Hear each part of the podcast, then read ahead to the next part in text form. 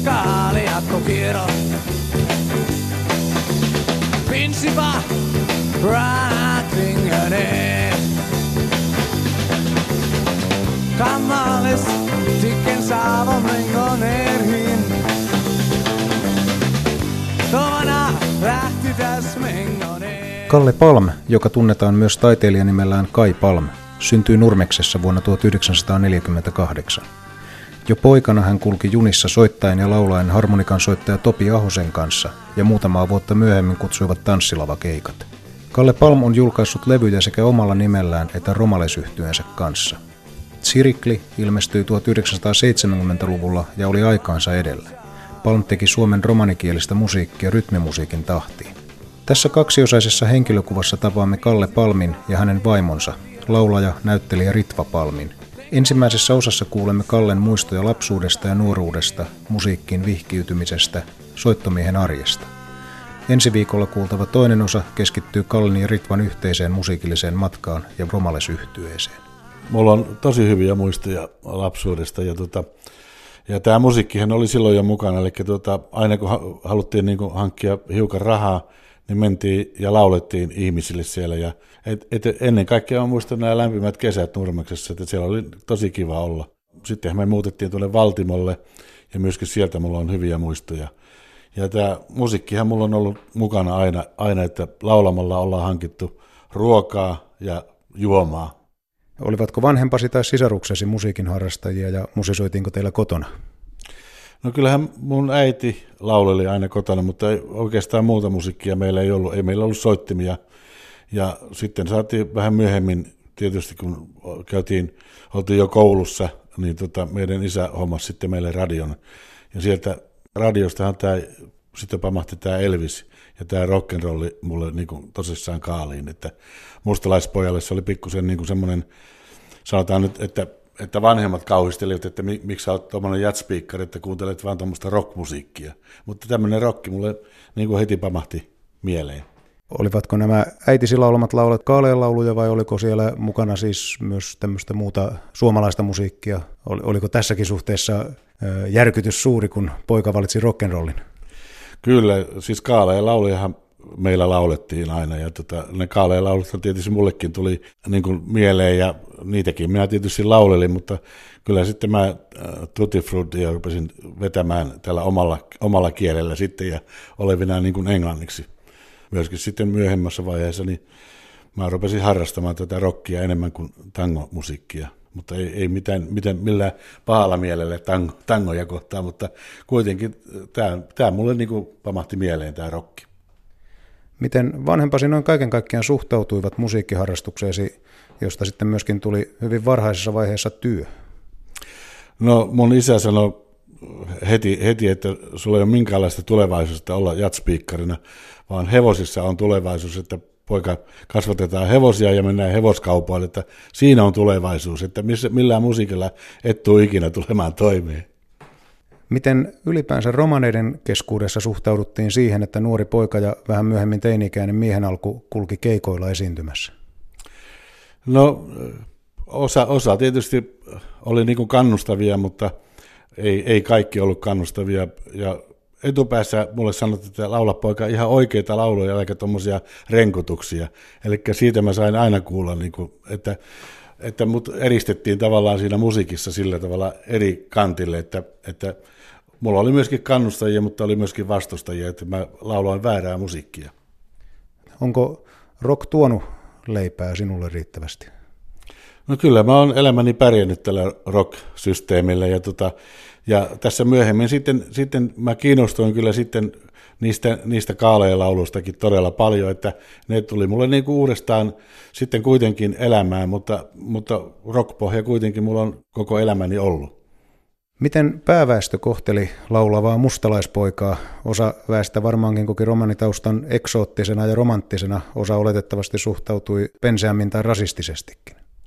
No mulla on ollut semmoinen hyvä, sanotaan niin semmoinen suojelus, että, että mua on niin kuin aina kohdeltu todella hyvin, että mua on hyvin harvoin kohdeltu huonosti. Eli tämä musiikki niin kuin avautui, avautui sitten sillä tavalla, että mä tutustuin ihmisiin ja ihmiset kun tutustuivat minuun, niin he muutti käsitystään monet, monetkin mustalaisista, että, että on myöskin fiksuja mustalaisia olemassa ja mä pidän itseäni kyllä fiksuna mustalaisena. Sitten mä oon puhunut kaikille silloin jo nuorena, että meitä on monenlaisia ja eikä kannata niin ottaa mitään ennakkoasenteita, vaan halu, halutaan ensin tutustua ihmiseen ja sitten vasta luoda hänestä se mielipide. Opastajanasi musiikkiurasi alkuvaiheessa toimi Topi Ahonen, jonka kanssa myös kuljit junissa. Minkälainen henkilö Topi oli? No, Topi oli tosi hyvä henkilö. Hän oli niin kuin, äh, tätä Suur-Suomea vallottamassa ja oli menettänyt jalkansa ja sitten myöskin kaikki omaisuutensa. Ja hän oli ammatiltaan myöskin kelloseppä ja hän, sen jälkeen kun hän tuli sieltä sodasta, niin hän ei pystynyt mitään tekemään enää.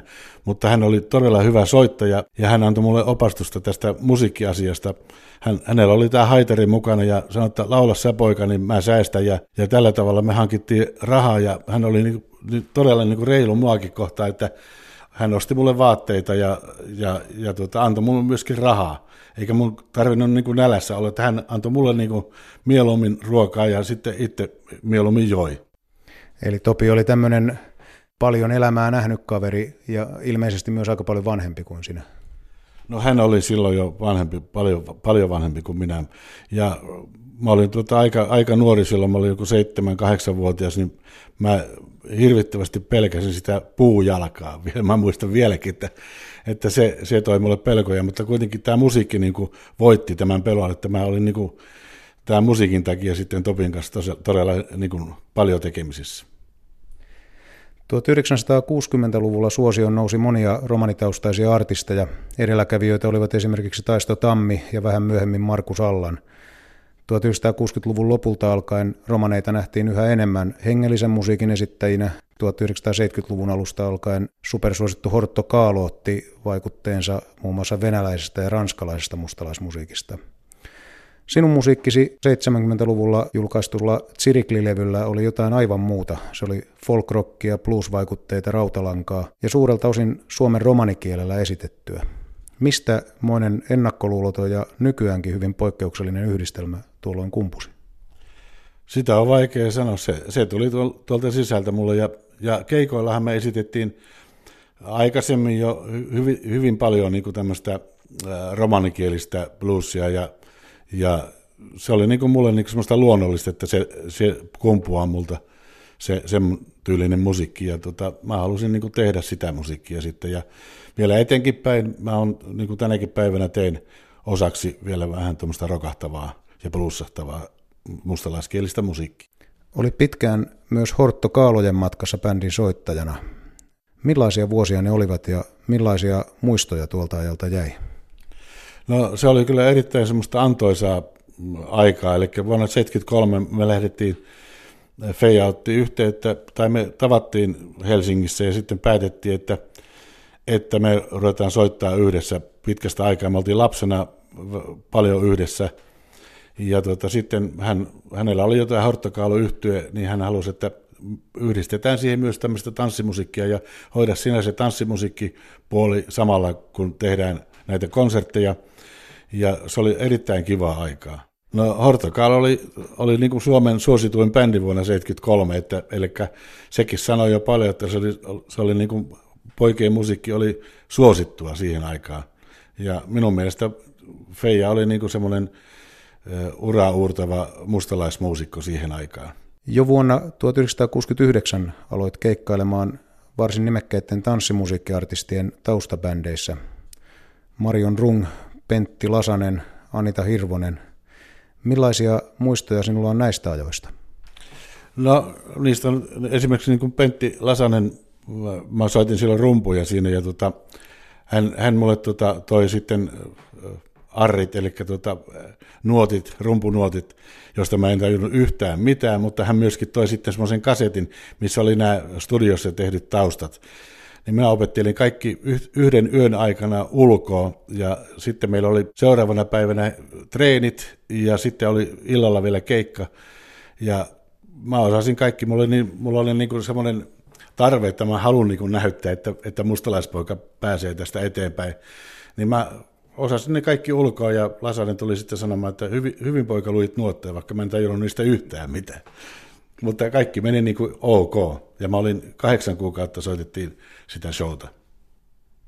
Miten yleisö otti sinut vastaan? Olitko vain soittajana muiden joukossa, vai tuliko etninen taustasi jotenkin esiin hyvässä tai pahassa?